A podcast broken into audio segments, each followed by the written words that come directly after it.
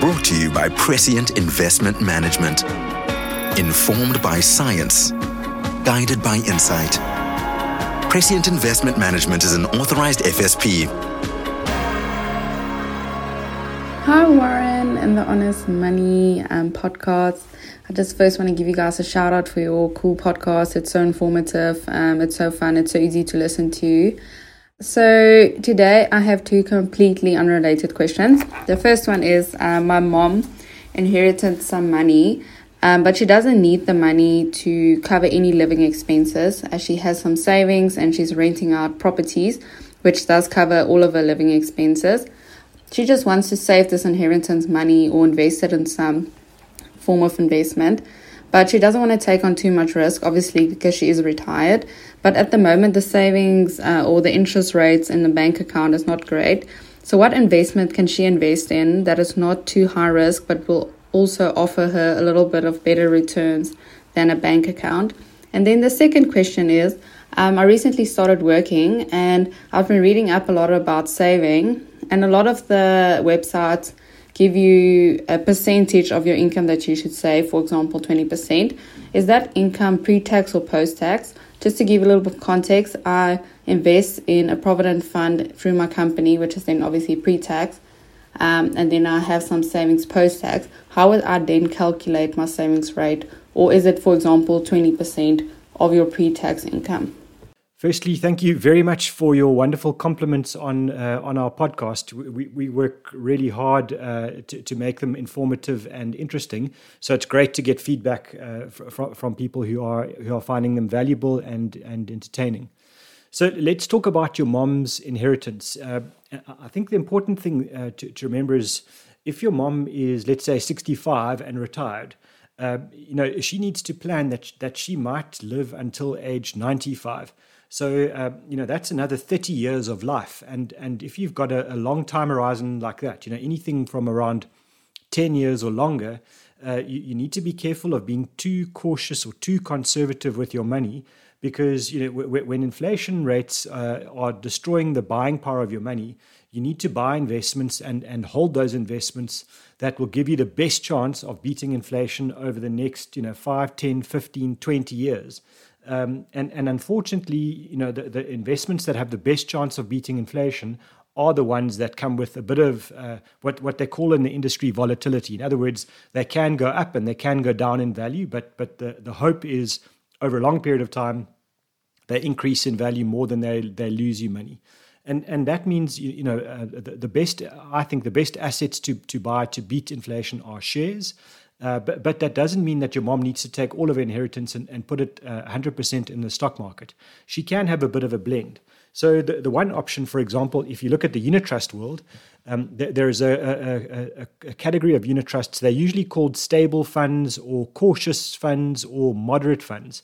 And those might have somewhere around a third or you know maybe 40% of the of the money invested in in local and global shares with the balance being invested in cash uh, you know, may, maybe some uh, government bonds and corporate bonds, and maybe a little bit in property companies. So, so cautious funds are designed to give a better rate of growth than uh, th- than a bank account uh, because they've got an exposure to shares with some of the money, and and hopefully over time, you know, you would expect decent uh, funds like that to give you around you know one or two percent a year growth above inflation, uh, and, and importantly, a lot of the, the, the growth is is capital and it's not generating um, interest. And you know, interest is a killer when you have to pay tax on the interest. So so I, I think that that might be the one option for your mom to consider. Um, and, and, I think it's important that if she does look at those, they need to be very low cost. Uh, you know, make sure that the, the you know there's the low fees, uh, that the fees are transparent, um, and and you know look at an index, uh, you know, index tracking cautious or balanced or, or, sorry cautious or moderate or stable fund w- would be my preference. With maybe then. Um, an active manager as well. So, you know, I'm not saying that you, you need to be one or the other. You can always blend uh, you know, blend your your your mom's investments. If, uh, if she wants a, a, pure active fund, you know, the the, the alternative um, is also to, to look at, for example, an income fund uh, where where the bulk of the money is going to be invested in in inter- interest generating investments, but uh, you know d- designed to try and get more growth than than bank accounts. Uh, and and there are some really good uh, you know income fund managers in the in the market. Um, and, and, generally, I would prefer to pay a fund manager. I wouldn't like to buy an index because it's the one area of the market where I think uh, uh fund managers have got a long-standing, you know, almost um, you know un, uh, completely proven track record of beating the index in most market conditions. So so I like income funds, um, and I don't mind paying a fund manager to to to to manage that money for me. Again, just be careful that the, the fees are transparent. Uh, you know, I, I, don't like performance fees as a rule, so so make sure that you know you're you're looking at that. If your mom wants some kind of a guaranteed investment, you know, w- with maybe a portion of the inheritance, then the only guaranteed investment that I know of that uh, that, that I'm willing to to kind of back uh, w- would be the, the government's RSA retail bonds. Uh, but again, just be careful. You know, all of the interest that she would earn from those retail bonds is taxable, and and so you know she she certainly shouldn't take all of her inheritance and put it into those retail bonds. It needs to be uh, you know with a portion of the money. And, and then maybe look at a you know a, a cautious or a stable or a, a um, you know a, a moderate fund for, for the balance of the money. So so I hope that helps your your mom in terms of um, your question for yourself, if you've started working and you know you've you've uh, hear all of us uh, kind of personal finance people talking about what percentage of, of, of your income to save, the the answer is it's it's your pre-tax income. In other words, if the company says to you that we're going to pay you a hundred thousand rand a year pre-tax before deductions, uh, th- then you, are looking at that. And and my suggestion is that that you want to save a minimum of 15%. So 15 out of every 100 Rand before tax you should be saving. So, so yes, you know, your, your contribution to your provident fund would be part of that 15 Rand contribution to your savings, but you should certainly be doing more than that. And the 15% or the 15 out of 100 Rand savings is if you're happy to work until age 65. If you said to me that you want to hit financial freedom, um, you know, much earlier than that, and let's say you want to do it at 45 or 50 years old, then I think you should be saving 30 out of every 100 Rand um, before tax and before deductions. So, so those are the goals, and it's up to you to decide uh, where you want to get to financial freedom, how fast you want to do it, and what are the trade offs that you are prepared to make. I hope that helps you and your mom, and, and, and best of luck and keep listening. Hi, Warren. Thanks so much for your podcast. I'm really enjoying it and learning a lot. Uh, my question is to do with shorter term saving goals around uh, two to three years saving goals, where would you uh, recommend investing for that kind of time period? Would it be a unit trust, uh, a balanced fund, or something like that, or would it be in ETFs? Thank you so much. Cheers. I think you know saving money for short periods of time, like uh, you know anything from let's say a, month to uh, three years, is always a really tricky period of time because you, you, know if you if let's say you're prepared to to build up money to to replace a car or to buy a new car uh, in in three years' time, or you want to build up a you know big deposit on a house, you know if it's if it's two or three years, uh, it feels like such a long time to just put the money in cash and and earn you know a, fairly low rate of interest, while uh, you know you might see the stock market shooting up or you know some other investment going incredibly well, and and the temptation then is to say, well, let, let me uh, you know rather chase growth and you know get the most amount of growth I can get because I'm I'm I'm only doing it for a short period of time.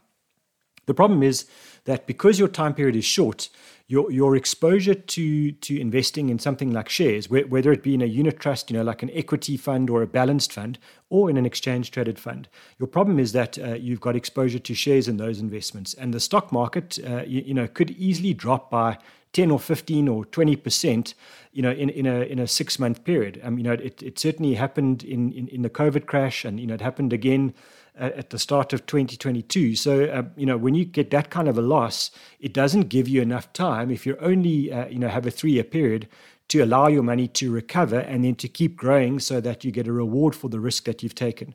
So, so my answer is, you know, if you're saving for a period up to three years, you, you need to take uh, very little or almost no risk with the investments. And and certainly my favorite uh, you know uh, um, vehicle for that wouldn't be uh, exchange traded funds at, at, all. In fact I, I, would go for you know, um, a unit trust that pays a high rate of interest. So, so I like, uh, you know, you know, we we we have spoken about that the class of uh, unit trusts before, but they're called income funds. Um, because you know an income fund aims to try and get a better rate of interest than you would get at a in a bank account, but um, but it's you're paying a fund manager to kind of uh, you know look at the interest rate market to to buy the underlying instruments that they believe will get you the the, the best uh, rate possible over that long period of time.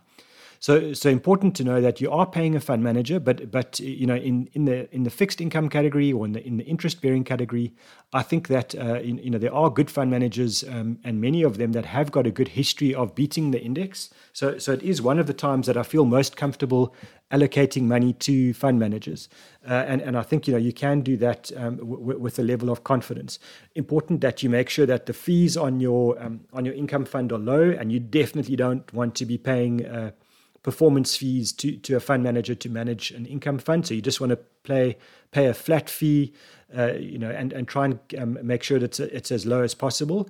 Uh, if if you don't really want the, um, the, the money to be accessible at all, if you're saying, look, I'm going to lock it away for you know for a, a, fixed period of time, then you might consider a fixed deposit or uh, an RSA retail bond, which has a you know which is almost exactly the same as a as a fixed deposit.